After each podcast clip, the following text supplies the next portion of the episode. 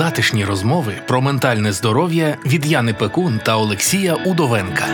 Подкаст Менталочка покликаний допомогти розібратись подекуди філософськими питаннями. Для мене ці розмови інтервізія. У мене чомусь виникло таке враження, що нас тут троє: я, ти і людина, яка нас слухає. І от ми втрьох говоримо. Експертка з питань гендерної рівності та кризовий психолог про переживання молоді під час війни. Ну що, друзі, всім привіт! Привіт. Е, Сьогодні ми записуємо подкаст.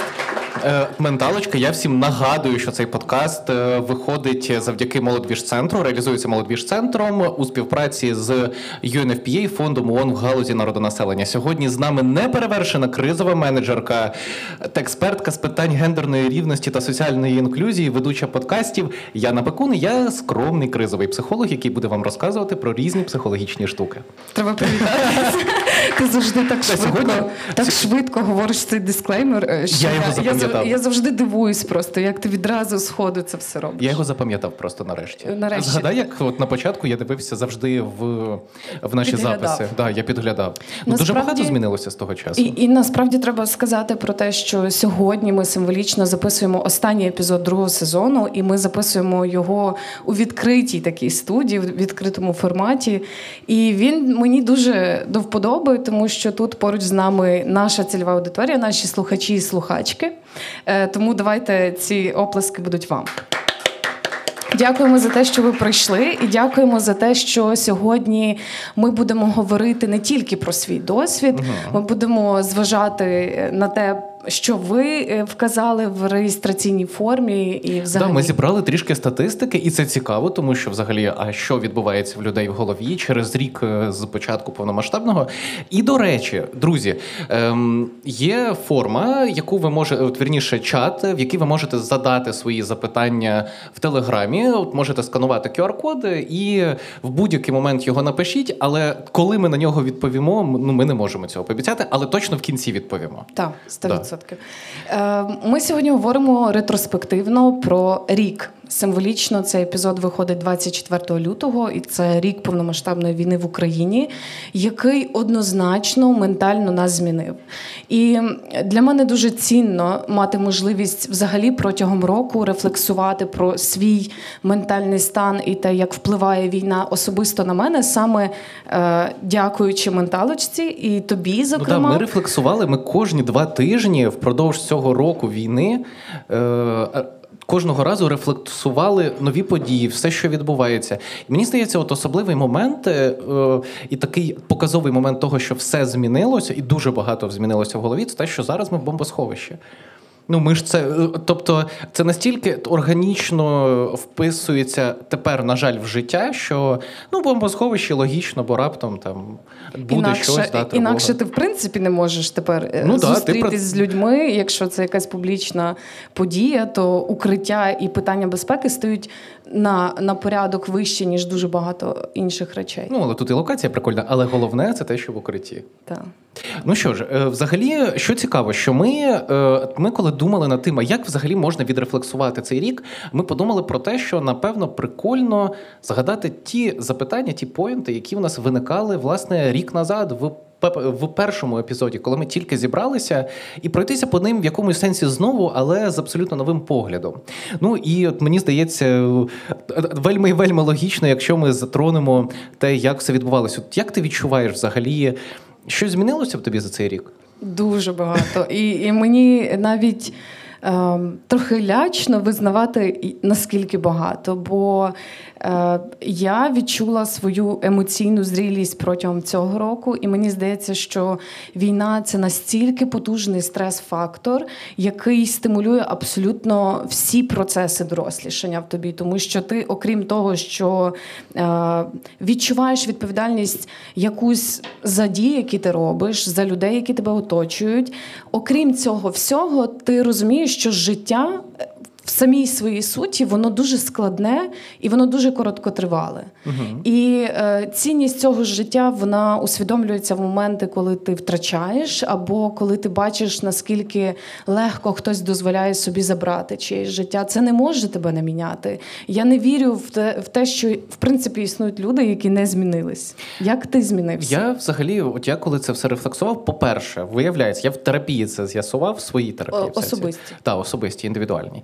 Е, те, що мені складно прийняти той факт, що я змінився як особистість за цей рік. Ну, це по-перше, да, тому що хочеться е, повернутися, і це природня така штука, яка притаманна дуже багатьом людям. От ми хочемо. Думками і тілом повернутися в часи, в які неможливо повернути. Е, І я пригадую часи до війни, от, ну до повномасштабного я маю на увазі, і до ковіду. От такі відносно, ну хоча я розумію, що вони не були спокійними, там свої були заморочки, але по відчуттям, в порівнянні з тим, що відбувається е, там останні кілька років, ну я тільки вторгнення інопланетян е, чекаю, і все. Знаєш, Тобто- дуже цікаво можна порівняти оцю штуку, про яку ти кажеш. Ми, коли навчаємось в школі або в університеті, то ми думаємо, що це дуже складно. Ну. Сесії, екзамени, ЗНО, ці якісь такі всі моменти. Але коли ми беремо відповідальність повністю за своє доросле життя, то Це часто треба ми кажемо, платити. Ну, комуналку, окей, вирішувати покази, купу, ну да. купу питань, вирішувати в дорослому житті. І ми часто схильні, ну я принаймні неодноразово таке чула в своєму оточенні. Боже, як добре було в університеті або там в школі, та не треба було, виявляється, брати такої відповідальності за своє життя. Хоча в той момент тобі здається, що це вже максимум, що це ми дуже вчимося, багато. тобто ми поступово все більше і більше осягаємо нового досвіду. І на цьому досвіду ми е, на цьому досвіді ми стаємо більш. Ну от ми беремо на себе більше, і це логічно. Але до речі, я не е, я не хотів би повернутися в часи університету. Тобто, ти ж ну це Я, хотів би, я ні, теж я не хотів, хочу, я але хотів би повернутися, але тим, який я є вже зараз. а ну та ясно. Ну так, да, тоді було б прикольно. Е, Це несправедливо. Давай почнемо з того. А що саме? Ну, Якщо це б я процес дорослішання, Ну, і да. тебе оточують люди, які теж відбувають цей Да, відбувають, відбувають університет. Да. е, проживають оцей процес Ну, да. І тому воно настільки класно і настільки. е, Ну, бо ти пізнаєш, і довкола тебе люди, які теж відчувають вперше щось. І це вас об'єднує, у вас дуже багато спільних тем. А ти би прийшов такий, ну не бійтесь, це easy, це, все це дурниці. От Ви ще покази не подавали за зиму. Я бачу, тут ви е, Та не знаю, мені щось останнім часом. Окей, наболіло. але я, я вела до того насправді, що е, коли ми. Е, знаєш, ми з тобою говорили просто і в першому епізоді про те, що життя в стані невизначеності, воно лякає, бо якраз тому, що ти не можеш е, контролювати ніби нічого. Та? Але паралельно, коли ми проживали цей рік, ми проживали дуже багато трагічних подій. І ці трагічні події впливали на нашу нервову систему дуже по-різному. Е, Були моменти, коли особисто я могла абстрагуватись, були моменти, коли мене просто прибивало, і я не могла взагалі. е, Я проживала колективну травму зі всією країною, горювала, моніторила новини, шукала сім'ї загиблих і хотіла, прямо хотіла знати, хто ці люди. Та? Бо мені здавалося, що тебе вони аж такий етап був? Був такий етап, і, і неодноразово протягом року було кілька таких етапів, але було, було таке, що я ще не допроживала, не відновилась після попередньої травми, вже ставалась наступна подія. І мій, напевно, мозок, просто психіка сама мене вберігала та, від, від цього досвіду. І я не відчувала якісь події так емоційно, як проживала попередні. Це є от певний момент. Я його я його вже озвучував раніше, але я мушу його ще раз озвучити. В якийсь момент я зрозумів, що мій мозок просто вже йому все одно на те, що ну ну, не, те, що все одно, мені не все одно, але я вже не реагую так, як раніше. Е, І е, в принципі, якщо ми повернемось на початок, да, про те, як воно має працювати, то. Ну, мозок має пристосовувати нас до дійсності. І якщо дійсність складається з війни, ковіду, постійних втрат, прильотів, небезпек, то мозок такий, а ну напевно, це нормально. Але яка межа в цьому? Ну ніби вона А я не існує. думаю, що є межа. Ти, ти уявляєш, взагалі мені навіть лячно ну, думати про це. Тобто е, Цей рік показав нам, що в світі є дуже багато зла, яке просто не можна осмислити правилами, яке не можна просто пояснити собі якоюсь здоров... логікою чи здоровим глуздом. Ти мусиш миритись з тим, що виходить явно за межі твоїх цінностей, норм, розуміння моралі як такої, і, і цьому немає межі. І Да. чим далі ти розумієш, що катування це дуже страшно. Е, Трагедії, які відбуваються, це дуже страшно. Полон це страшно. Ти ус- намагаєшся осмислити це все і розумієш, що ну ніби. Це просто максимум жахіть, які можуть ставати з людьми. Вони стаються от зараз з нашими е, співгромадянами, тобто з І нашими далеко, людьми. Та? І це страшно. І от коли е, умовно е, світ е, похитнула трагічна географічна подія та землетрусів в Туреччині, в Сирії, я розумію, що люди стикаються теж. Ну, це теж такий глобальний процес, який. Складно з одного боку усвідомити трагічність цього всього, а з іншого боку, я чомусь до цього ставлюсь таким чином. Ну, це природня катаклізма, яка вирішила зробити отаке. І це мало такий глобальний наслідок. Та? А ми потерпаємо від е, лап країни-агресора, та від умовно якихось абсолютно нездорових, неадекватних людей. І оце неспівмірне в своєму розумінні. Тобто мені не хочеться миритись з тим, е, що я е, постійно маю, знаєш, змушувати свою психіку адаптовуватись до цих жахіть. І я уявляю собі, ми всі чуємо про те, що 24 лютого дуже багато е, в медіа ми, ми чуємо, що повторний наступ, і дуже багато, знаєш, таких тривожних е, новин. Ми Ну так як було минулого 24 лютого. так, але От ми зовсім інакші. Ну, ну, і і дуже, да. дуже цікаво, що це відбувається от зараз. Символічно це річниця. Навіть виник такий термін, який називається синдром річниці. Е, як ти Є його штука. взагалі можеш пояснити? Я спочатку, я спочатку хотів сказати з приводу примирення, от свій невеличкий коментар. Е, Отут є такий момент, е, що не все. Ну, до чого до яких міркувань мене привели ті події, які зараз відбувались там останній рік? Що не все в цьому житті має сенс, мету, не все має логічне пояснення, і це просто факт. Екзистенції, життя, існування людини, який ми або приймаємо і живемо, або ми не приймаємо і воюємо з, е, ну, з усім світом. І тоді ми намагаємось його перебороти, перемогти увесь світ. Ну а ми в будь-якому випадку будемо слабшими за весь світ. Та? І от оцей момент примирення, і коли ми примирюємося з тим, що так, здається, зараз відбувається ну, лайніжко таке трошки, так? Е, то, ну, м'яко кажучи, я ж стараюся м'яко, то окей, а що я можу в рамках цього робити? І от тоді ми починаємо діяти, відштовхуючись від того, що окей, все так, але ми можемо діяти. Е, Про дії, окей, тоді, Да. тоді давай. Да, давай я трошки в іншу сторону не понесло. Мені подобається, бо якраз я і хотіла обговорити е, в цьому епізоді. Мене особисто дуже рятувала робота, і я розумію, що вона мене в принципі в житті дуже рятує, бо я люблю працювати. Ти трохи трудоголік, ні? Та, але то не тема нашого, нашого епізоду. Окей. Я люблю працювати, бо я люблю бачити результат своєї роботи. Мені подобається те, в якій темі я працюю. Я не роблю ніяких надзусиль над собою, щоб працювати. Я люблю те, що я роблю. І це рятує. Це взагалі такий ідеальний насправді рецепт робити тільки те, що тобі подобається. Ну, слухай, от мене до тебе питання от Так. сходу можна. Е, дивись, ну. Далеко не всі результати твоєї роботи наочні. Та? Тобто, ну, наприклад, там е, результати подкасту Менталочка ми ну, бачимо там раз на, на півроку Сьогодні, на рік. Да, наприклад. от сьогодні ми бачимо. А ну, зазвичай же ми не бачимо. Так.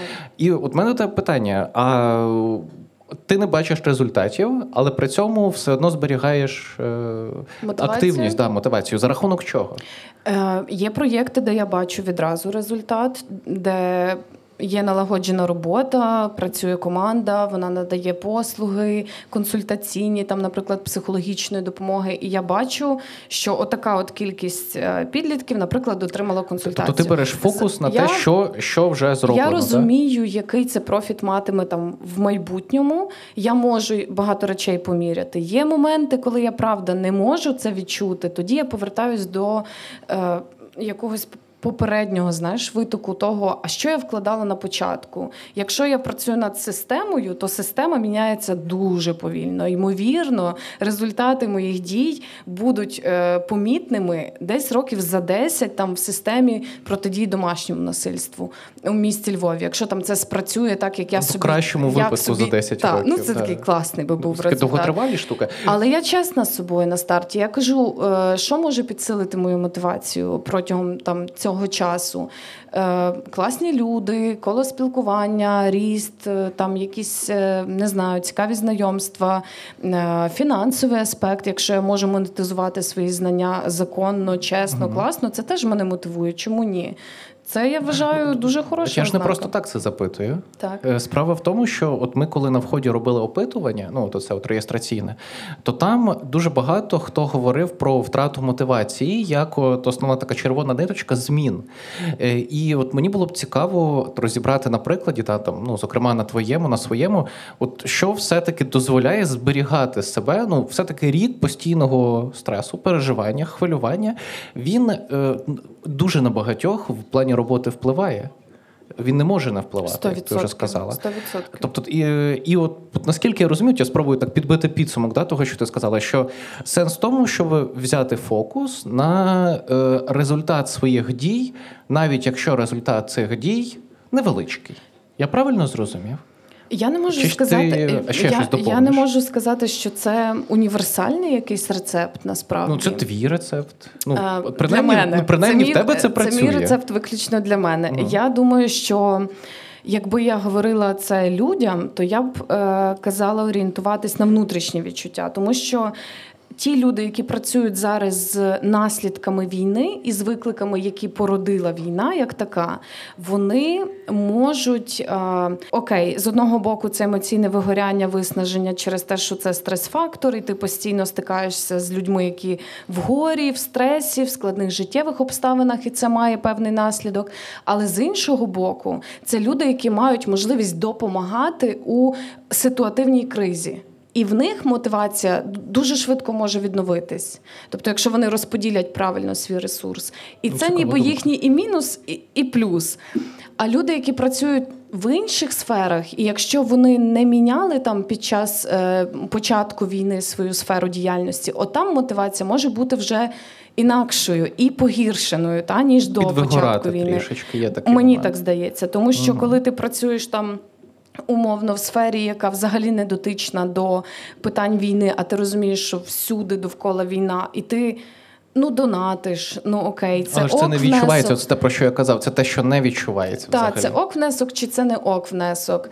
Ну, окей, там е, волонтерити можна. Та? Це, я знаю багатьох волонтерів, які досі вважають, що їхня робота недостатня. Е, це те, про що ми говорили, здається, з е, нашим колегою з Радіо Сковорода. Е, коли мене запитали, ну, ніби було таке, знаєш, момент, що мене виділили як людину, яка ем, робить внесок у турботу про ментальне здоров'я молоді через менталочку. Ну, логічно. І е, ну, ніби, ніби і внесок, та, з одного боку, та, ніби і реагування на війну, а з іншого боку, який це має взагалі. Е, Сенс на противагу людям, які зараз воюють на нулі. Який це має взагалі, яку це має цінність на противагу е, людям, які воюють весь рік, не на нулі, або й багато років, бо війна не триває один рік, вона триває багато років. І і я така, ну і оця схильність до самознецінення, вона робить з нами дуже погані речі. Є така штука. В мене, до речі, дуже багато кейсів зараз, от якраз до річниці, е, так би мовити. Е, Чомусь, я не знаю, я ще не проаналізував причини, але дуже багато до річниці людей приходять з я роблю недостатньо. Я там то весь цей рік робив чи робила недостатньо. Там я доначу, але я не відчуваю, що цього достатньо, і так далі. І от це такий е, штука, яка ще більше загострюється, як мені здається, ще більше загострюється от самим фактом річниці. Да? Тому що я поясню, в чому моя думка. Е, Ми живемо рутину. Ми живемо рутину, до якої вже пристосувалися. І тут е, з'являється такий потужний тригер. е, Подія, да? навіть умовна подія. 24 лютого це ж не реальне щось е, в плані це ну, це відбулося рік назад, але ну що таке рік? Це умовність. Е, І прикол в тому, що зараз от ми чуємо 24 лютого, нас тригерить, і на цьому фоні ми звертаємо увагу на свій вклад та свій внесок в те, що відбувається, і задаємо собі логічне запитання: це відбувається так довго, це так тяжко, стільки людей помирає. А що я зробив чи зробила? І от оце логічне запитання, воно дуже таке небезпечне, як ти вже зауважила. Воно ж приводить нас в стан е, провини, ну, типу, до переживання провини. Ти не помічала цього? Так, звісно, відчуття А в тебе є таке? Е, Звісно, в мене є таке, і е, як для людини з завищеними стандартами, з якими я працюю, ну бо я знайома з своїми якимись моментами, які можуть загнати мене. В регрес якийсь умовний, та Е, для мене це складні такі випробування, це складні екзистенційні питання, але я собі даю чітку відповідь. Е, Я роблю те, що я можу робити. Я роблю це чесно, я роблю це щиро. Мені подобається те, що я роблю, і я знаю, що це має е, плюс для людей. Це має якийсь цьому- важливий В цьому є глобальний сенс. От класна думка, мені здається. От я теж собі от якось там ну, задавав запитання, тому що ну, от нехай я не настільки критично до себе ставлюся, але інколи буває е, зрідка. Е, І в якийсь момент е, я собі знайшов для себе свою особисту відповідь, і вона полягає в тому: ну а хто буде писати менталочку, зрештою? О, яка гарна відповідь. Да, ну, да, Але я чекай, розумію, ти, що це ти не те саме. ти не розповів загалом про те, як ти змінився протягом року. Бо я помічаю в тобі теж ці зміни, знаєш, навіть е, ну ми О, часто Цікаво. А ну скажи, е, що ну, ти помітила? Ми часто бачимось. Ну, да. е, і я вже собі бачу моменти, коли ти уникаєш проживання горя. У мене таке ну, це відчуття. факт. Да. І ти навіть говорив про це в менталочці. А чому так? Хіба не накриває пізніше? Прикол в тому, що я не те, щоб уникаю проживання, ну в якомусь сенсі, але я це роблю свідомо. Е, Тому що е, я це намагався розібрати і в терапії, і для себе. Ну, по-перше, да, вже були втрати. В моєму житті було немало втрати. Зараз теж такі Протягом життя чи протягом року? Е, Ну, за останній рік я маю на увазі. От прям за останній рік пов'язаних з війною. Е, І ем, якийсь момент я просто зрозумів, що я це не гостро рефлексую, я це не переживаю якось дуже яскраво. І, відповідь знайшлась в тому, що схоже, я звик. А якщо я звик, то який сенс мені ще більше навантажувати свій мозок е, якоюсь інформацією там чи горюванням, е, якщо можна без цього і жити далі просто? Да? І тобто, і це е, що конкретно я маю на увазі? Було відео з катуваннями. Ну там ну, якісь нові там з кувалдою, то ця вся історія. Е, ну, я його не дивився. А нащо? Ну, е, щоб е, два дні бути непродуктивним потім, щоб не проводити консультування, щоб не записувати менталочку, ну від цього краще нікому не стане. І мій, е, мій хід міркувань в тому, що я роблю максимум, при цьому зберігаючи максимум здоров'я. Ну, в, в першу чергу ментального. Якщо для цього треба не подивитися відео або не вникнути в горювання іншої людини, ну поза терапією, я маю на увазі, поза консультуванням, то я так буду робити, тому що це корисніше, ніж якщо я зараз вникну в те, що сталося з людиною в Дніпрі. Ну, от недавній прильот та, по будинку. І що далі? Ну, кому від цього буде краще? Угу. Від- а від а того, що немає відчуття прожив. провини через те, що ти не проживаєш колективну травму зі всіма? Ні. Я, ну, Це я- високий рівень, я думаю, самоусвідомлення. Я, не знаю, можливо, можливо. Це не має звучати, ніби я, знаєш, така. Як це ти так? Бо я така бідна, там лежу три дні, не Ну. можу піднятися. Ні, я вважаю, що це, ну, це має. Ні, так мене викидає в депресію. Ну, А чому викидає? От, от ніби я не розумію, ти уникаєш, не а це просто не пов'язано. О, окей. Це, е, це просто не пов'язано. В мене, ну, типу, в мене депресія. Е, Типу, в мене ця штука була до повномасштабного, в мене ця штука була в студентські роки, ну це вже багато років. Е, І просто періодично, в силу обставин, якщо на мене там навалюється дуже багато всього, я, ну, мене викидає в цей стан апатії і так далі. З одного боку, я вже вмію з цього вибиратись. Пігулочки, терапія і тому подібне. З іншого боку, я ніколи не знаю, що мене викине в цей стан, що на мене вплине. Е, і тому я просто максимально себе оберігаю від того, тому що знову ж таки, якщо я в депресії, то мало кому від цього буде користі. І в першу чергу мені. Треба дисклеймер відразу. Якщо ви відчуваєте симптоми пов'язані з хворобою депресією, вам треба звернутися обов'язково до спеціаліста Мгм. і самі собі ніколи не приписуйте жодних пігулочок. Ні в якому Олексій разі це має погана ідея. терапевта чи терапевтку. Терапевтку. Терапевтку. Да. Тому, Психіатриню. ну, так, Я б так, навіть сказав. гарно. Да. От Так. мене психіатр. Менталочка з Яною Пекун та Олексієм Удовенком.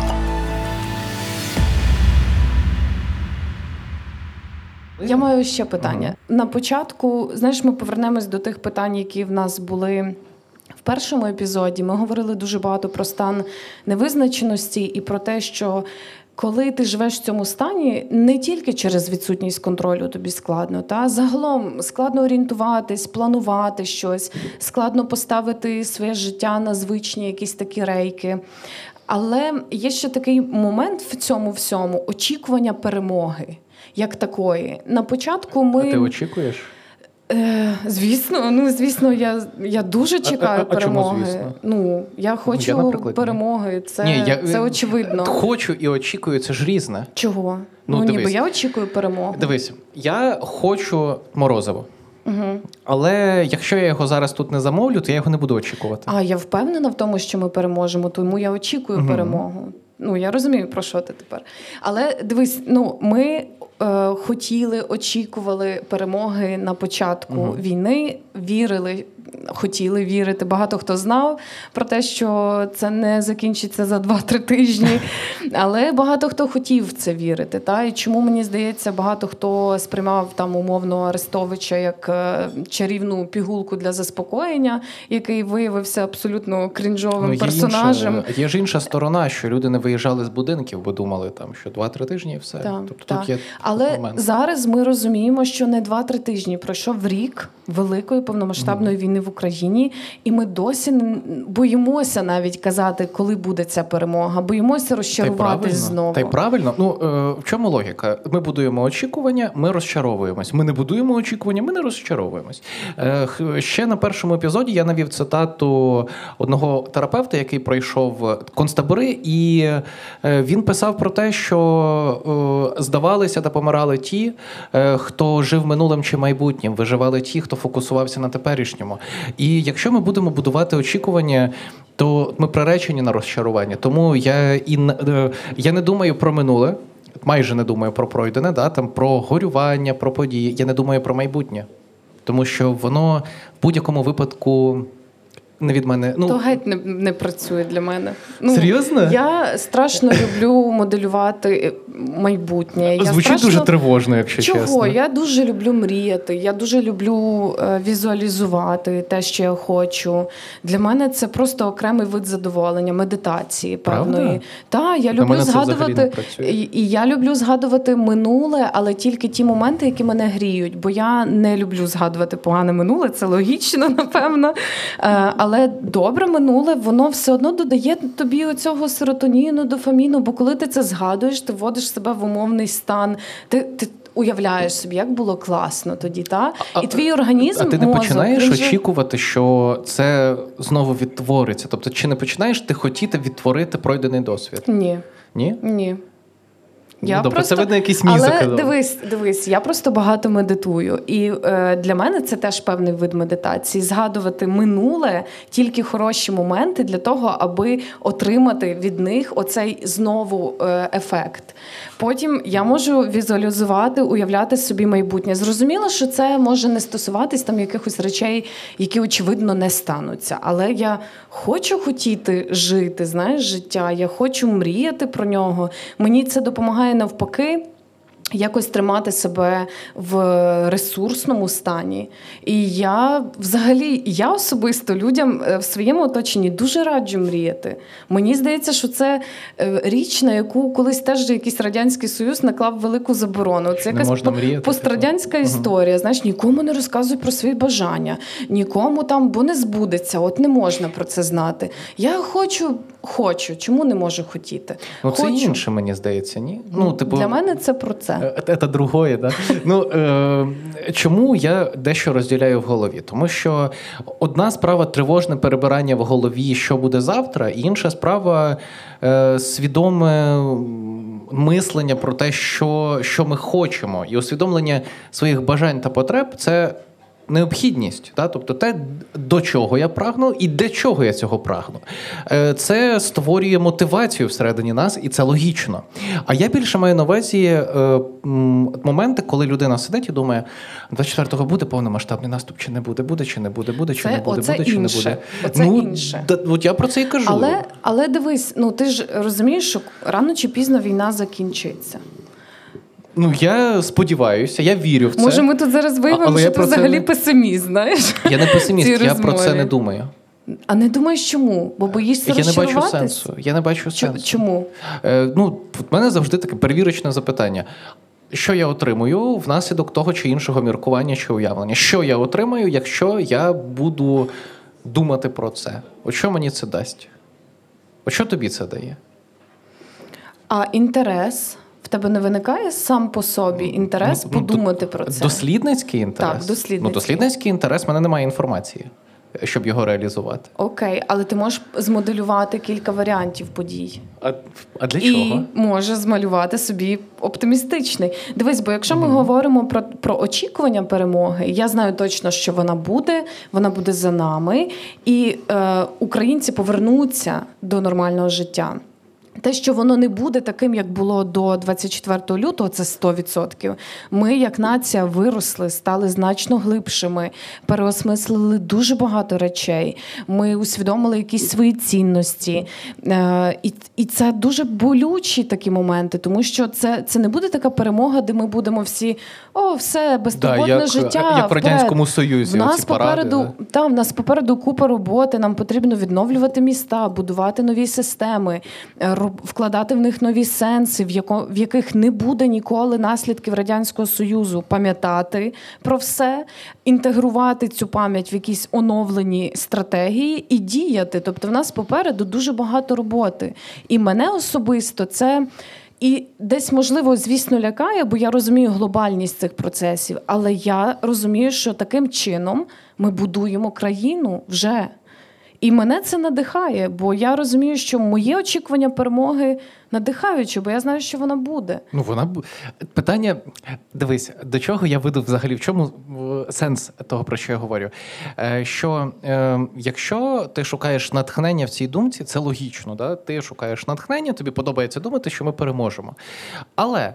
Ем, Натхнення можна знайти і в будуванні планів незалежно від того, ти не знаєш, коли буде перемога. Ніхто не знає. Ну тут, можливо, Буданов знає, там одна людина сидить з мапою, але ну більше ніхто не знає. І для чого про це міркувати? Ми можемо міркувати про те, що буде після перемоги, а не коли це станеться. Так я й не кажу про коли це станеться. А мені я здалося, що ти казала Ні, про я це. просто Ні? кажу про те, що це станеться рано чи пізно. Ну, і я колись, хочу, хочу дозволити собі, знаєш, бо мене гріють особисто ці спо... е, думки, там уявлення. Можливо, це комусь ще так спрацює, я ж не знаю. Ну, це може, це може спрацювати. Але якщо це вас тригерить, то ну оч- вочевидь не треба заганяти себе в цей стан. Давай поговоримо ще про м, таку цікаву теорію. Знаєш, кризовий період дуже довгий, тривалий, вочевидь, вплинув на дуже е, багатьох людей як стрес-фактор, який вплинув на їхню зміну. Як ти думаєш, чи існує оця концепція, що сильні стають сильнішими, слабші стають там слабшими, або навпаки? Як це, воно це, до речі, класна штука. Я про це думав перед початком. як воно працює взагалі? А, я думаю, що воно не працює. Ну, це. Ем, пам'ятаєш, пам'ятаєш, був е, от випуск, коли я сказав, що я технократ. Та? Я змінив свою Так. думку. Я змінив О, свою цікаво, думку. Да, я змінив свою думку. Я поясню, як це взагалі стосується того, що зараз. Е, я для себе зробив висновок, е, що ми маємо вирішувати кожну окрему проблему індивідуально завжди. Немає ніякої універсальної формули, універсального е, гасла, універсальної думки, яка допоможе вирішити всі проблеми. Це ілюзія. Е, і от сильні стають сильнішими, слабкі стають слабшими. Це гасло. Це така популярна думка, яку ну напевно прикольно подумати, яка звучить так, от вельми крилато. Да? От можна її там десь е, під е, виправді, під е, що-небудь там сказати: сильні стають сильніші. Да, класна думка. За це. Да, за це. Ну, і, да. Але ем, чим ширша думка, тим е, логічно вона менш Клас, точна. я дуже хотіла, щоб ти так відповів, бо мене це дуже бентежило. Ну е, до чого я веду? Що е, якщо я пропоную в цих питаннях е, не керуватися формулами, цими гаслами, Ну, уявленнями, узагальненнями, популізмом, а дивитися на дійсність таку, на таку, яка вона є зараз.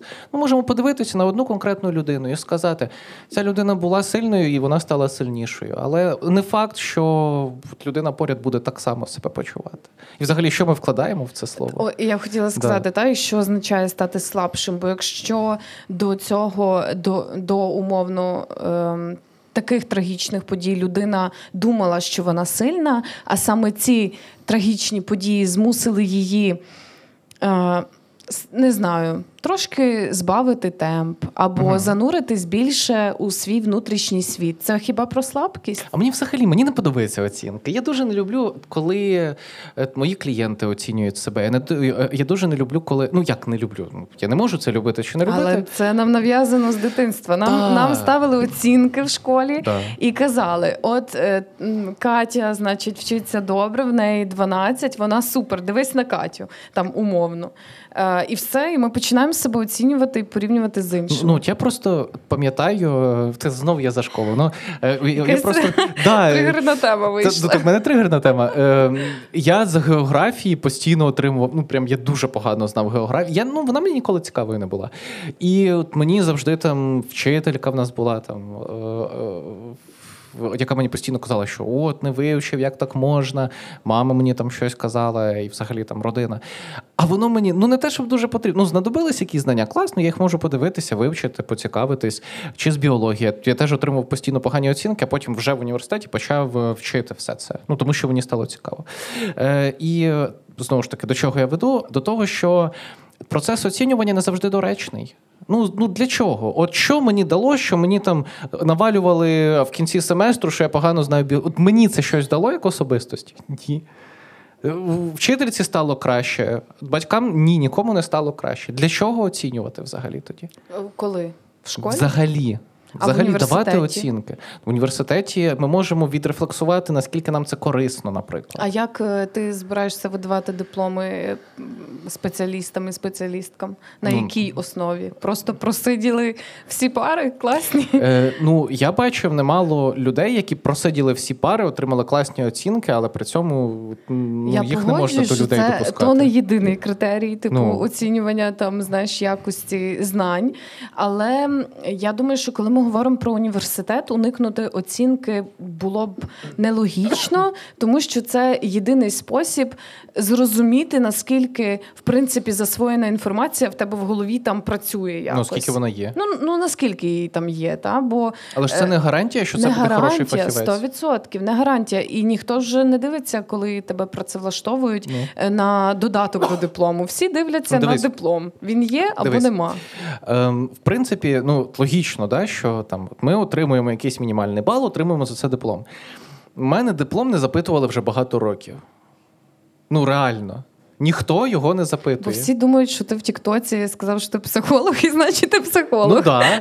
І типу, і люди вірять. Я, я інколи дивуюсь, там якийсь проект запрошують, там серйозний проект, все, а диплом навіть ніхто не запитав. Запитуйте. Олексій, Да, запитуйте, мати диплом, він є, правда. Е, чесно, чесно. Е, але в чому прикол? Що ну і що, і сенс?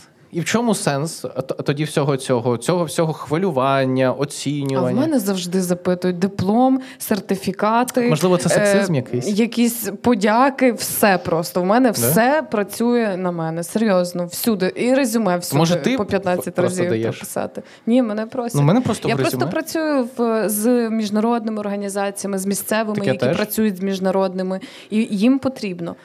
Але в тебе я просила диплом, тому не треба. Давай Ти мене просила диплом, Так, да? А, звісно, ну, в мене є в мене Да? все є.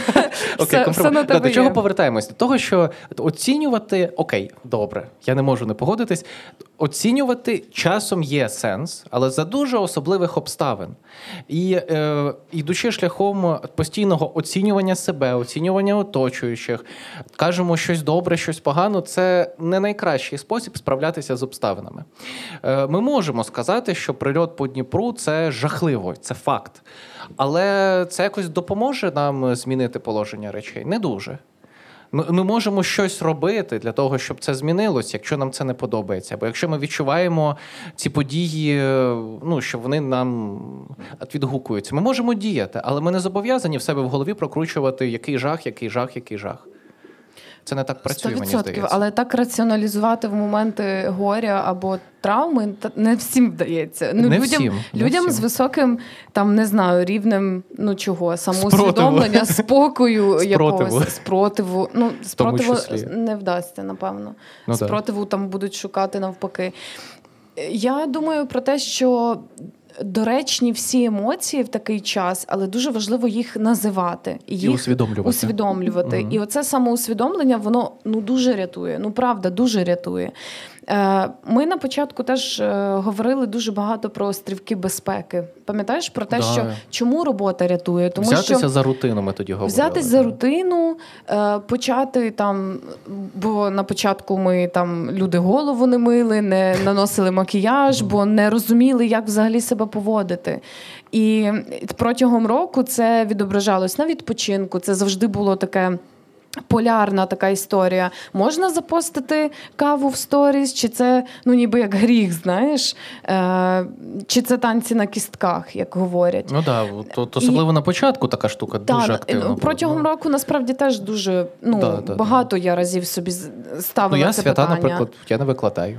Я не відчуваю, що це доречно. А я деякі викладала, наприклад, свій день народження або ще щось там. Але я розумію, що для мене це ніби цінно, важливо розділити це. Знаєш, якщо це має якийсь сенс. Зрозуміло, що такий, ну. Е, Є межа в цьому норми, і вона очевидна. Але для мене навіть можливість відсвяткувати свій день народження це був теж острівок безпеки. Це ніби велике щастя, яке е, точно за яке треба дякувати Збройним силам України, та і тим, хто в принципі робить так, що ми зараз можемо записувати досі свій подкаст. Це дуже важливо. Але що для тебе протягом року було цими острівками? Робота робота, стосунки, прекрасна дружина. От, е, і е, от робота. От Проекти І робота. І робота, да. І ну, менталочка. Типу, ну, менталочка. До речі, це теж прикольна штука. Ну, е, я, в принципі, тікаю в роботу зазвичай, е, тут, як і ти, напевно. Е, і, але в мене воно так е, трішки коливається, тому що там депресивний епізод, я там більше. ну, абстрагуюсь від роботи. Якщо там трошки краще, то я більше в роботу йду. І для мене це спосіб ем, впливати на те, що відбувається, тому що я ж працюю з кризами, з чим ну із всякою жестю. Е, Це по-перше. По-друге, ну переважно, не завжди, але переважно. А по-друге, е, це допомагає усвідомлювати і свій вклад теж в те, що відбувається. Тобто я не просто е, б'ю байдики, а от я дуже конкретно щось роблю. Ну е, я не завжди втікала в роботу. Я навпаки А- а е, ще? прийшла до себе. Мені здається, в- вперше за життя так лоб в лоб. Я така Зіштовхнулася з собою. з собою справжньою, з собою незнайомою до цього сам, самій собі. І я не можу сказати, що це зле, але мені було лячно. Я чомусь дуже довго до цього йшла. Ну, мені 27, явно довго до цього йшла. Слухай, іронічно, що люди так рідко зіштовхуються з собою. Бо люди втікають від себе Да. зазвичай. Через що? Через е, навішені зовні стандарти якогось життя, яке вони собі уявляють в дитинстві як. Той ідеал, Ідеал, до якого вони будуть іти, і протягом життя людина йде до нього, а потім починає розуміти, що Боже, я витратила весь свій час на те, щоб жити не своє життя. І я ну я рада, що, що я так не можу сказати, я так не скажу. Але я не можу сказати, що це було най, найпростіше зі всього, що я проживала. Це дуже глибокий для мене е, період переживань. І самоусвідомлення як такого. Але я вдячна собі за те, що я дала собі час на це е, і не втікала в той момент в роботу, як я робила це всі роки до цього. Цікава думка. Ну е, тут є такий певний момент, е, що чому різниця, напевно, між нами. е, Що моя робота це в тому числі і спосіб відрефлексувати те, що відбувається навколо. Е, Ну, тому що зміст моєї роботи полягає в тому, що я постійно от аналізую, що відбувається з людиною, і що відбувається зі мною по відношенню до того, що відбувається з людиною. Тобто, ну я відслідковую контрпереноси. Е, І е, за рахунок цього я займаюся під час роботи, я і себе досліджую в якомусь сенсі. І чим ширшими стають межі того, що я знаю про світ і про людину. В цілому е, людей, типу людства, тим е, зрозумілішими мені стають процеси, які я спостерігаю в собі. Тобто процес спостереження ззовні інколи може нам е, дещо підказувати про те, що відбувається всередині. Угу. Ну, Просто так, поінт, так. який я хотів Ні, розказати. це цікаво, це так і працює, мені здається. Е, Знаєш, що ми з тобою просто Я думала, ти дістав телефон, не зробили селфі. Е, Ні, селфі обов'язково зробимо. Ем, Ми з тобою просто мали поговорити про, Я пожартувала. е, про ПТСР. Е, е, ми, ми на самому початку, взагалі, хто я не знаю, хто не чув наш подкаст з самого початку. Ми в першому давайте, хто взагалі слухав наш подкаст? Хто тут зібрався? Окей. Це було кумедно, якби ніхто Для всіх інших це просто сюрприз. Да? Тут є люди, які ні разу не слухали наш подкаст. Підніміть руки. Йой. А як ви? Чого ви прийшли? Це дуже приємно. Сподіваюсь, ви після цього епізоду послухаєте наш Да. подкаст. Я сподіваюся, ви не сильно розчаровані. Ну, е, до чого? Ми, ми в першому епізоді він вийшов через два чи три місяці після початку повномасштабного. Е, і ми тоді задали запитання: а що буде з людьми, з суспільством, з людьми? І, і тоді звучала такий, така ідея, що будуть ПТСР, е, посттравматичні стресові розлади, що люди будуть доволі як це називається? Ну, тр, е, травмовані, вразливі і, і травмовані тими подіями, що відбулись. І от зараз. е, м, По-перше, десь на шостий-сьомий місяць ми дійсно спостерігали люди, ну скажімо так, кількість звернень з посттравматичним стресовим розладом вона дуже сильно виросла. Але що цікаво, е, що зараз от ви могли помітити, ну я, я особисто помічав, люди дуже напружені перед 24 лютого. І я не думаю, що через те, що там постійно по, по, по телевізору кажуть, що там а е, а що буде наступ. Я думаю, що це тригер. Що це нас е, повертає подумки в часи та події, які для нас були таким сильним ну, для більшості, не для всіх, але для більшості було таким сильним стресом, е, що ну, просто тригерить і сформувалась травма. Тригер, не ПТСР. Ні. Ну, е, ПТСР це ну, діагноз конкретний. Але ми можемо не говорити про цей діагноз, сказати про психологічну травму, про якусь подію, яка дуже сильно вплинула на нас, до якої ми не хочемо повертатись подумки, і яка буде нас тригерити до тих подій, які нам не подобаються. Тобто, от ми будемо пригадувати цю штуку. Е, Ти не помічала серед свого оточення, що зараз така от, от прям напруга відчувається? Помічала, і, і я десь себе е, ловила на тому, що мені ну ніби лячно, та бо я розумію, що може відбуватись там масові обстріли. Але я перед нашим записом озвучувала в своїй голові питання про те, а яка відмінність між тим 24 лютого і, і цим. Так. В тому, що в нас є досвід. Ми вже знаємо, як реагувати. Ми знаємо, що нам треба бути в укритті. Нам не обов'язково стояти в чергах е, до банкомату. Нам не обов'язково виїжджати з країни там е, і так далі. Нам просто треба дбати про свою безпеку. Ми вже уявляємо, що може статись. Слухай, тут є хитрість. Яка Вона полягає в тому, що ми готові до того, що вже було. Що я маю на увазі? Що якби зараз настало 24 лютого 22 року, то ми до нього готові. Але до 24 лютого 23 року ми не готові. Тому що ми, ми не можемо мати той самий досвід, що ми мали колись. Ти зараз е, піднімаєш тривожність просто людей? Я ж відчуваю це. Це наростання хто, просто. хто бачив новини про повітряні кулі від е, ну зараз кажуть, що інопланетяни та- та- та- там над Америкою і, і Китаєм. І, і ми не знаємо. Яка, яка ціль твоя зараз? Наляка... Налякати мене чи Моя мета звернути увагу, що е, звісно класно якщо ми будуємо ілюзію про те, що ми готові до якогось майбутнього, то ми скоріше за все будемо розчаровані. Зважаючи на те, що ми стикнулись зараз, Да. але з іншого боку, ми ж можемо все одно подбати про все, що в наших силах. Ти знаєш, Про оця, все, що в наших оця силах. історія, коли є коло, в межах якого я можу щось контролювати, і коло за межами якого я нічого не контролюю, я не здатна впливати на те, е, що планується там глобальне, там ядерну зброю якусь, та оч- вочевидь. Але я впливаю на те, як я можу подбати зараз і тут про свою безпеку.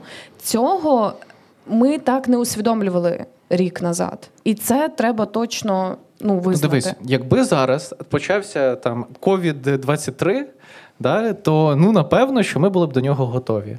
Ну, логічно, ми ж вже пережили. А ти, а ти ж думаєш, ну добре, Що? давай Ні-ні, скажи, не скажи, мені цікаво, туди. мені Окей, цікаво. Так, скажи, будь У ласка. мене відчуття, що ти думаєш, що кінець світу 24 лютого буде. Ні, от, от я- таким чином.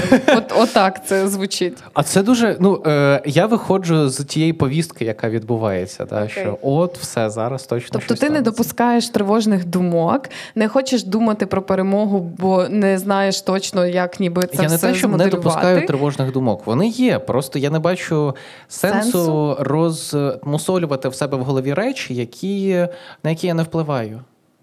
Я можу вплинути, чи є в мене тривожна валізка вдома. Але ну, з іншого боку, від, від інопланетян вона навряд чи допоможе. І ну, тобто, намагатися кожного разу осягнути, що там в майбутньому, е, дуже тривожно звучить. І як те, що може сильно відволікати від е, життя тут і зараз, і впливу на події, які відбуваються вже. Окей, Ну, моя думка в цьому, Окей. принаймні. Окей, аргументовано. питань немає. Менталочка з Яною Пекун та Олексієм Удовенком. Ну, правда, мені, мені здається, це зрозумілим. Ти маєш е, точно право так думати. Я просто думаю про те, що. Е, нам треба підготуватись та вочевидь Ну, наскільки- подумати, наскільки можливо, наскільки це так. можливо, і не заганяти себе в якісь там е, страшні думки. Оцей синдром річниці, про що він для тебе? Про можливість ретроспективи, такої, яку ми зробили зараз, чи про загальномасовий психоз? Про що він? Напевно, друге. Друге. Ні, ну. е, По-перше, е, я не маю ілюзій, е, що всі так легенько все це пройдуть. Та? У нас є певні в голові умовності, е, які нас можуть повертати до травми. До травматичних переживань. Якщо людина була на 100% готова до подій 24-22 року, то скоріше за все в неї не сформулювалась, е, не сформувалась травма психологічна, і вона ну і в цьому році все легко пройде. Якщо як для більшості людей це було, м'яко кажучи, сюрпризом, е, то ну або принаймні чимось дуже дуже складним, стресовим і тривожним, то це буде на нас впливати. І це нормально. І цей період, як і будь-який стресовий період, треба пережити. Пройти його гідно, спокі... ну, не спокійно, але гідно, так, щоб максимально комфортно себе почувати. Е, взяти собі відпочинок на день, чому би ні? Е, Подумати, сходити до терапевта і трішечки проаналізувати свій стан взагалі прекрасна ідея. Е, Спробувати присвятити час собі. е, Теж класно. Тобто, якщо ми можемо якось допомогти собі пройти цей етап, то це було б класно. І це корисно в будь-якому випадку. Ну, і, і, і, і ще по дорозі було б непогано зрозуміти, чи нема в нас якої-небудь психіатрії. Окей, я е, хотіла озвучити Да. ще одне питання, але бачу, що його написали в чаті. Можливо, Що, це може, хороше. перейдемо? Можливо, це хороший час для того, щоб перейти до ваших запитань і озвучувати. Да, якщо, якщо у вас є запитання, то задавайте їх. Е, ось QR-код. Да. І е, Тут вже можемо. є. Так, тут вже багато. Що, я, зачитаєш? я думаю, що можна починати. Добре. Е, і перше запитання дуже дуже логічне. Воно про те, що робити, якщо втомилась волонтерити і фізично, і морально, і картаю себе за це. Не читай, хто написав, просто відповідай. Так. е, Просто не буду говорити. Ем, Втома від волонтерства, Від всього. від всього. Так це ну, Від волонтерства і фізично, і морально. І відчуття провини. І відчуття провини. Ну, картаю себе за це. Це про відчуття Ну, да. провини. Мені здається, що це якраз терапевтичний кейс. А мені здається, пора взяти паузу спокійно і сказати собі дякую за те, Ну, що доклала для цього стільки зусиль. Дивись, в чому, в чому фішка? Що е, е, якщо там є самокартання, то напевно людині складно взяти паузу. Е, І тоді, от я тому сказав, що це терапевтичний кейс, що треба до фахівця, тому що е, в мене є такі кейси, в мене є такі люди, які е, хочуть зупинитися, вони вже вибилися з сил з волонтерством, з донатами, з зароблянням грошей там на ЗСУ, ну хто як. Але при цьому вони не можуть собі морально дозволити трішки поставити все це на паузу. І тут якраз от ми вже говорили про провину, що взагалі. Давай трішки в сторону відступ зроблю. Взагалі, е, почуття провини це суспільне відчуття, соціальне відчуття. Воно формується внаслідок якогось уявлення про те, як все має бути.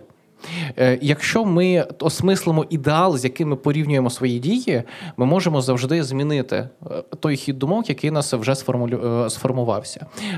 Якщо бути більш конкретним, якщо у нас в голові є якийсь ідеал суперволонтера, який і воює, і донатить на ЗСУ, і там на- автівки збирає, і діткам памперси купує, ну це нереалістично. Ну, це нереалістично, і ми тоді будемо завжди відчувати провину.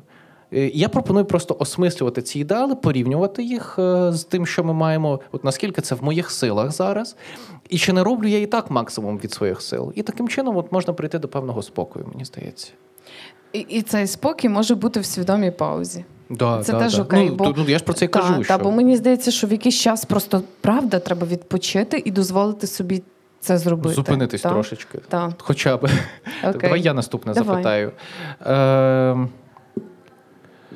чи потрібна психотерапія в час війни? Як ти вважаєш? Ми просто так багато про це говорили. Я взагалі вважаю, що доступ до психотерапії і до ментального здоров'я і його покращення як такого це наша дуже потужна зброя перед нашим ворогом. Е, І це те, що допоможе нам краще відновити здорову державу в майбутньому. Якщо ми зараз будемо нехтувати своїм ментальним здоров'ям, закидати свої потреби, вдавати, що ми суперлюди, яким нічого не треба, то зовсім скоро ми всі опинимось в такій масовій А навряд чи нам е, вийде виграти війну, Так. якщо от ми будемо так от е, себе заганяти. Я знаю дуже багато проєктів, дуже багато е, організацій, які. Реально вкладають великі кошти на те, щоб оплачувати психологів, психо, психологинь, психотерапевтів. Психотерапевток. Дякую.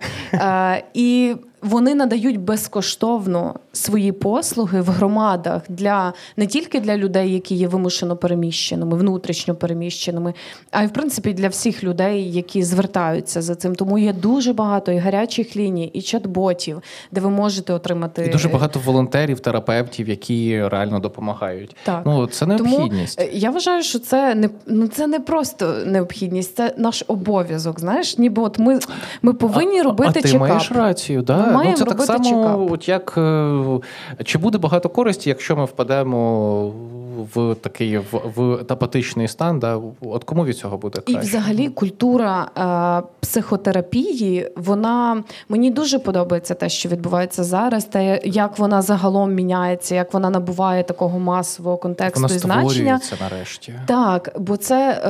Е, Знаєш, як інститут репутації, ми теж Мгм. дуже багато говорили про це, що він тільки-тільки зароджується в Україні, і це класно. То е, культура і, і взагалі розуміння е, ментального здоров'я і його цінності, вона так само тільки-тільки зароджується. І я собі підозрюю, що війна так само тут зіграла дуже дуже велику роль, бо Однозначно. оголились абсолютно всі травми. Ну от просто ти і раптом з'ясувалося, що з цим треба щось, Щось робити, і ще й можна щось Так, робити. так. Знаєш, що мені пригадалось? Мені пригадалося образ терапевта років 10, ну чи, чи психолога років 10 назад. Це така е, е, тьотя Галя, яка сидить десь на передачі, така, типу, та він бреше. Ну, щось таке. І зараз цей образ поступово змінюється до якогось свідомого, осмисленого, е, як до якогось інституту, до якого можна звернутись, навіть якщо не і, і непогано, просто складнощі в житті, якось не до кінця зрозуміло, є якісь турбулентності, і до цього можна звернутися, спробувати для себе і ну і до чогось нового прийти. І е, я за те, що психолог е, має бути неформальним у списку лікарів для чекапу е, здоров'я кожного року, та а обов'язковим і навіть раз на півроку я б говорила робити такі штуки. Але ну це вже така особиста порада. А, Але. Є ще один момент: в цьому Мгм. всьому є зворотня сторона медалі, про яку ви теж маєте всі пам'ятати. Коли ви звертаєтесь до фахівця чи фахівчині в сфері ментального здоров'я, пам'ятайте, що перед вами просто людина, і ця людина могла отримати свої знання або недоотримати знання, або отримати недостатньо знань для того, щоб вести вас в глибоку роботу. І якщо в якийсь момент ви відчуваєте, що щось не так, то вам не здається, треба міняти е, фахівця, з яким ви працюєте. Це дуже важливо, тому що культура е, ментального здоров'я вона зароджується, і можливо це спрацює, знаєш, як. е, Ну, є потреба, є попит, є пропозиція. Вийдуть на світло Можливо. всякі дивні люди. Так, От дивні назвемо їх люди. І дуже багато людей почне користуватись своїми дипломами, але відсутністю знань задля того, щоб скористатись можливостями заробити. Та? Бо всі хворіють ментально, всім треба тепер психологи, психологині. О, в мене є диплом, я там собі ніколи в житті нормально і не ходила на ті пари. Ну, Боже, ну є диплом, ніхто й не питає. Та, Я диплом. днями, я днями взагалі відео зняв про те, я натрапив на психіатра, психотерапевта, цвяхотерапевта. Це для мене така біль була просто. Там е, ста- ну, ця людина, ця жінка ставить на, на, ці дошки з цвяхами людей от, і, і, і витягує. Ментальний біль. Ну я не знаю, що це означає. Ну вона так просто каже.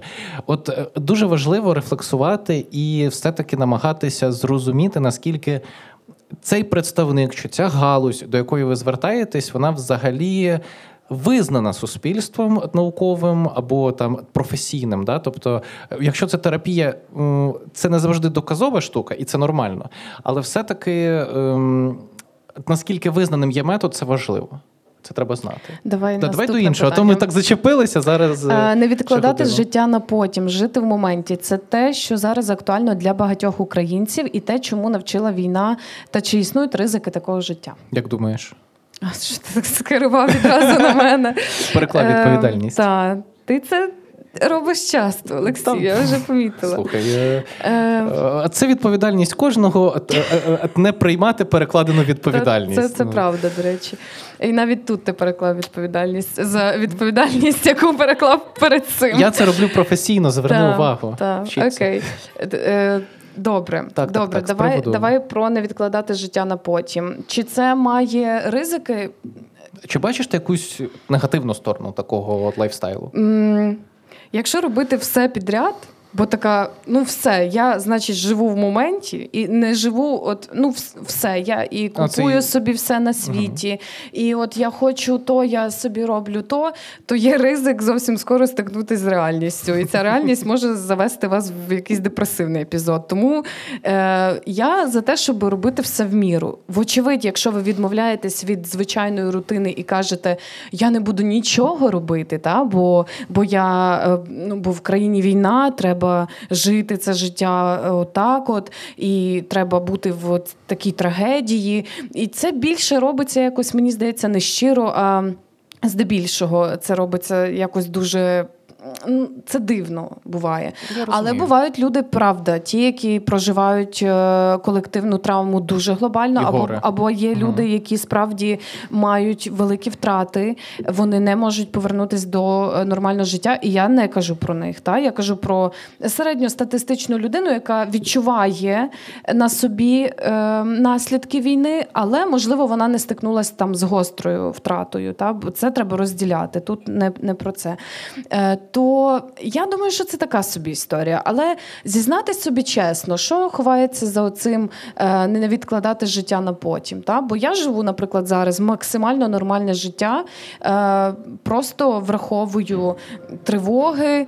Враховую е, питання безпеки, враховую питання там пересування, якісь такі моменти. Але я живу своє життя зараз, бо я розумію, Ну, що логічно. Є багато ризиків і факторів, які впливають на те, що мого життя може не бути. Взагалі, що, що мається на увазі, коли кажуть жити життя в моменті? Це не означає, що ми витрачаємо всі гроші на там не знаю, от на що захотілося, не паримось. Ні, ну це трошки не так працює. Ідея. Трішки дещо в іншому. Е, Нормально будувати очікування щодо світу, нормально хотіти чогось, мріяти про щось, йти до цих мрій. Це все нормально.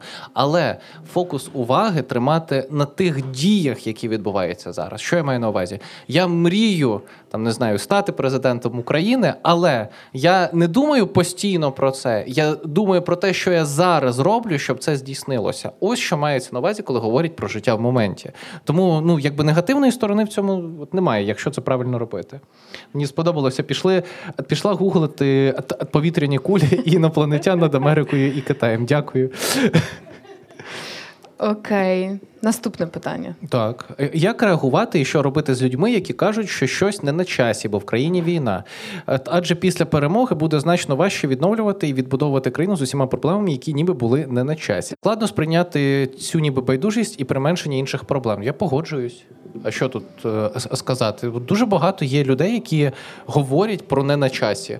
Все не на часі, все не на часі, крім бойових дій. Ну але крім бойових дій, і те, що впливають на перебіг війни, е, це дуже багато речей. Ми не можемо закритися в якомусь коконі, в якому існує тільки щось одне. І при цьому, наприклад, забути про економіку, яка е, створює передумови до ведення бойових дій. Ми, не можемо забути про, про, е, про права військовослужбовців і військовослужбовець, тому що вони ведуть бойові дії. І оце все комплекс, який насправді завжди на часі. Просто якщо ми його відкидаємо, то ми насправді робимо собі гірше. Ну і, і, і паралельно е, є суспільство, яке повинно функціонувати. Тобто ми функціонуємо, окрім війни, в нас ще є дуже багато речей. Ми ходимо на роботу для того, щоб забезпечувати е, життя цього суспільства і його економіку. В цьому суспільстві є багато категорій е, людей, які потребують е, уваги і окремого Захисту. ставлення. Захисту, і я кажу не тільки ризик там соціального виключення, я кажу про реальні хвороби, та там онкологія. Це люди, які потребують спеціального підходу, які потребують тут і зараз уваги. Не можна сказати там дитина народжується, та вагітна жінка Це не на часі. дитину. Це не на часі. Ну sorry, Це так не почекай. працює. Так, і, жінки народжують в укриттях, і, і це все відбувається. Він життя триває, і воно мусить тривати максимально наповнено, наскільки це можливо. Звісно ж, з врахуванням війни, питань безпеки, поваги до тих, хто нас захищає, турботи про них, е, волонтерства, яке просто мусить бути в кожній структурі. я ще хочу навести приклад е, от, військовослужбовець чи військовослужбовиця, яка отримала поранення. От вона, звісно, що має отримати медичну, правову і дуже багато тут, психологічну допомогу і тому подібне. Е, і в чому прикол? Що всі ці інститути вони зав'язані, це частина глобальної системи, е, яка насправді залежить від дрібної дії окремої людини.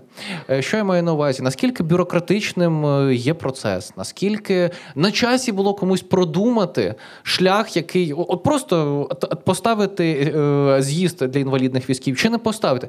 Це не на часі. Ні, насправді це дуже на. І прикол в тому, що з таких дрібничок складаються цілі інститути, а ці інститути насправді забезпечують людину, яка щойно ледь не віддала життя за те, щоб всі ці інститути працювали. І коли ми говоримо, що якесь право, якась. Турбота, якесь, е, якась увага не на часі, то це звучить дивно, тому що насправді е, нам потім доведеться розгрібати все це. Бо життя триває, Да, бо, життя просто бо. Київ стоїть, знаєш, як Байден сказав. І Да, це, да, да, ну, це правда, це те, що є ознакою того, що ми боремось, того, що ми не, ми не програємо цю війну. В нас триває життя, ми функціонуємо, ми. Е, Стараємось е, зробити економіку такою, яка в принципі може хоча б якось дбати про себе, Ну, чи як окрім сказав, там чи як сказав Путін, що неонацистський режим і далі в Києві. та. Так. Е, Наступне, те, яке ти пропустив, чи Та, є давай. щось апріорі неправильним під час війни? Публічні дії, події, слова, процеси, чи це суто рамки суспільної моралі? Ну, це рамки суспільної моралі. Ну слухайте, їсти людей, наприклад, поза межами суспільної думала, ти скажеш, ну слухайте, їсти. їсти треба. Ну, то, типу, їсти людей це поза це, очевидно поза межами сучасної української моралі. Але для яких-небудь аборигенів Папуанової Гвінеї це окей. І е, це все визначається тими нормами, які зараз є в суспільстві. І не зважати на суспільство означає ставити себе поза суспільством. Ну і тоді це ну, ми стаємо дещо відстороненими від того, Але що ти- відбувається. Ну, я думаю, що якісь масові заходи, які масові святкування, ну вони зараз можуть бути недоречними. Тобто держава не може зараз там. Святкувати, як вона святкувала там День Незалежності. Однозначно. та? Ну бо за ми боремось за нашу незалежність. Просто е, цілий е, хотіла сказати рік, насправді не рік, багато років. І е, просто рік ми робимо це так. Е, це, це не було такої масовості, трагічності. Ми віддаємо такі великі зусилля за це.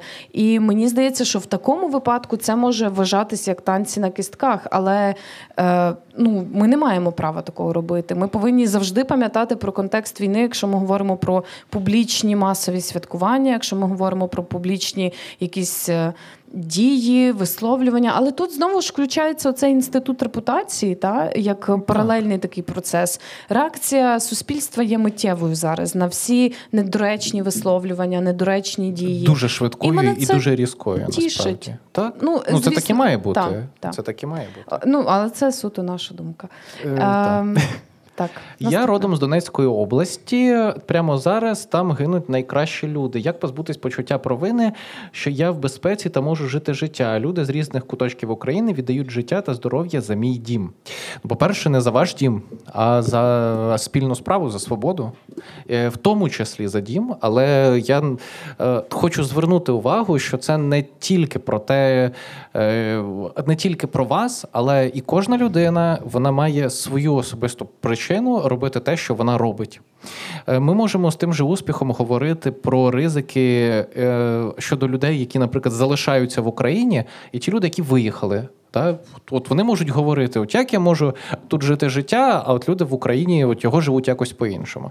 Е, Я вже неодноразово говорив, що львів'янин не зрозуміє киянина, киянин харків'янина. Харків'янин не зрозуміє от людину з Маріуполя, а Маріуполець не зрозуміє людину, яка, наприклад, пережила Єрпінь чи Бучу.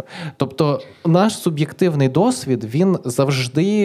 Е, Особистий, індивідуальний. Е, І що переживає одна е, недоречно і не варто порівнювати своє переживання з переживанням іншої людини. Будь-яке переживання цінне, вони різні, вони всі цінні. Е, І я пропоную в такому випадку взяти фокус уваги на те, що я роблю, як я впливаю на ситуацію.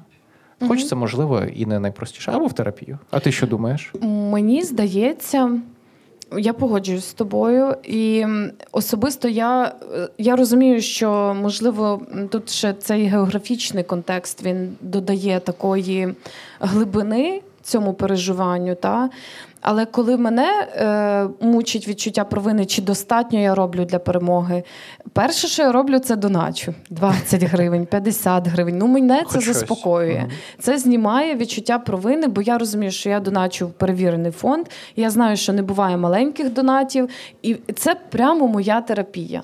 Е, І, і я, я не Крута. доначу великі суми кожного дня. Та там зрозуміло, що ми не можемо так робити щодня. Ну або хто може, то це класно. Е, Я зняла з себе оцей сором за маленькі донати. Ну от правда. Я бачу, що я там розрахувалась в закладі. У мене до круглої суми залишається якась сума. Я часом навіть е, менше чайові даю, просто щоб там 20-50 зекономлених гривень там з- задонатити. І це мій спосіб особистий. Я не знаю, чи це працює Я у вас відоси так. пишу, наприклад. Якщо ти знаєш, що вони комусь допомагають, ну, да, та, тебе тобто я в такий момент е, е, придумовую щось, що, на мій погляд, комусь допоможе.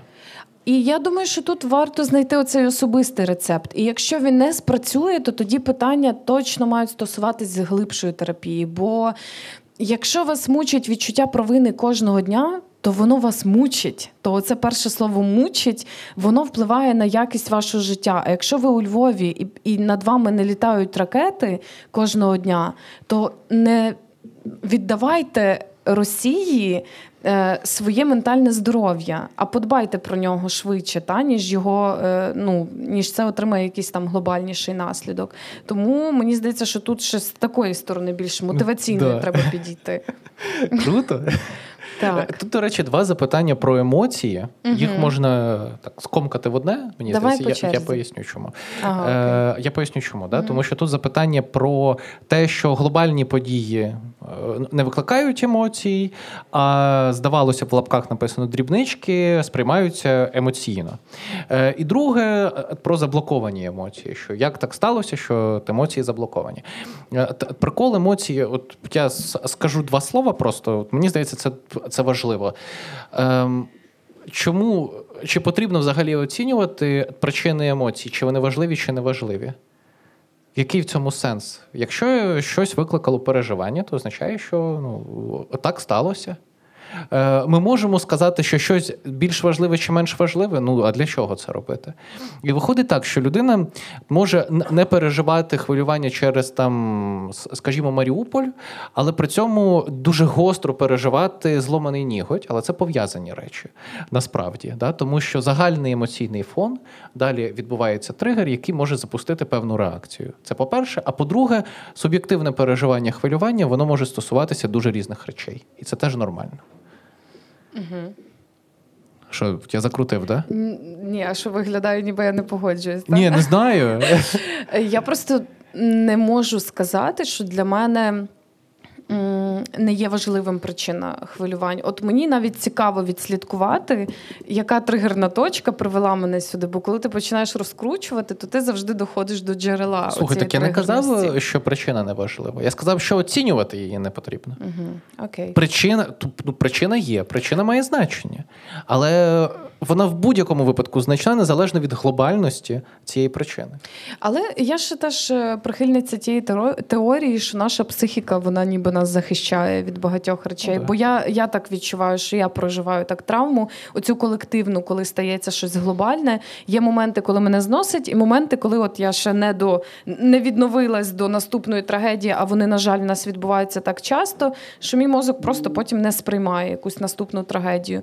Я себе за це не виню. Я кажу собі, це окей. Е, я з повагою ставлюсь і, і співчуттям до всього, що відбувається, та і ну там до постраждалих і так далі. Але якщо я чогось не відчуваю саме тут, це не означає, що я погана людина. А і от, тоді донатити. знаєш, І а от людина тебе зараз запитає, да? от, е, а, ну, ну, ти говориш, е, а я себе не виню, а, а, а, а от я себе не можу не винити. Як ти себе не виниш? Ну, я розказала, Як це робити? Ну я ж Як, розказала. То як себе не картати? Ну, дивись, е, ти не можеш собі сказати все. Нема відчуття Так, провини. З відчуттям провини треба працювати 100%. Якщо у вас виникає відчуття провини, треба шукати джерело відчуття провини. Е, І от те, ж, про що ти говорив Мгм. про рольову модель, це дуже істина, коли ми говоримо про відчуття провини, звідки вона береться. Стосовно чого у вас відчуття провини, і як би ви в своїй голові мали поводитись, щоб його не було. Ніби Да. що не збігається з Тобто, реальним Що відбувається, що зі мною відбувається, чому я це відчуваю, як я можу на це вплинути? Так, і Це тому, коли я пояснюю собі, що ймовірно, моя психіка просто мене захищає, я раціоналізую це з одного боку, але з іншого боку, це пояснення мені дозволяє позбутись відчуття провини. Я кажу собі. Окей, значить, я проживу трохи довше в цій боротьбі, та ну ніби е, проживу її успішніше. Та? Знаєш, от цікаво спостерігати, наскільки з з легкістю ми зараз такі, типу, ну я проживу трошки довше. Да. От війна все-таки дещо вплинула. Окей, давай ну, далі. Що? А це все? Там більше немає запитань. Ну, з'явилось запитання. З'явилося? Зараз. А ти його хотів е, Ми його разом, ми, ми його разом озвучили. Окей. Е, добре. Що я би добре. пропонував на цьому Я ще хочу відкрити е, один слайд вашої географії. Дуже він мені такий був цікавий, бо Це от наступний. там була така карта. Мгм. Е, і я хотіла ще сказати про це. Це карта, яка показує звідки люди тут присутні, і це знову говорить про те, що ми просто. е, ну, Україна вся вона стала. Е, Дуже рідною, Консолідованою. бо консолідованою. Да, Для мене особисто раніше зовсім інакше відчувалося це, знаєш, свій чужий в контексті країни внутрішньої. Я оцінювала міста за критеріями, за якимись. е, ем, Не знаю, суб'єктивними там ознаками. Ну, як знаєш. раніше говорили, Західна Україна. Так, так, так. І от тепер я розумію, що в нас. е, Немає цього розподілу. Можливо, є дуже багато речей, які нам треба ще пройти, зрозуміти, е, узгодити. Але здорова дискусія це добре, бо це про розвиток і про ріст.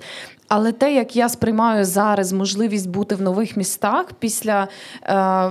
Всього, що я усвідомлюю, коли я опиняюсь в Дніпрі вперше, я відчуваю це не як о, Дніпро, воно якесь не таке. Та? Бо, бо я живу у Львові, мені тут отак, а Дніпро от не таке. Ні, Дніпро класне, бо це нове місто України, яке я відкрила для себе. І я така клас, я була в Дніпрі, і я в скарбничку своїх там, знаєш, нових міст. І це для мене дуже цінне відчуття. Е, і я за нього дякую вам, вам всім, бо коли я бачу цей список міст, мене це дуже особисто гріє. Краматорськ, Харків. Це дуже такі. Цінно. Так, це дуже цінно, це дуже цінно. Я дуже дякую тобі за два сезони Дякую подкасту «Менталочки». Дякую тобі. Це було круто. Е, І на носі. е, І- І на носі ще. Е, Продовження. Тому слідкуйте за нашими Да, оновленнями, да, не втрачаємо зв'язок. Ми дуже дякуємо всім, хто прийшов сьогодні. Ви просто Йой. прекрасні. Дякую. вам щиро. З вами була неперевершена Яна Пекун, І Олексій Удовенко. скромний кризовий психолог.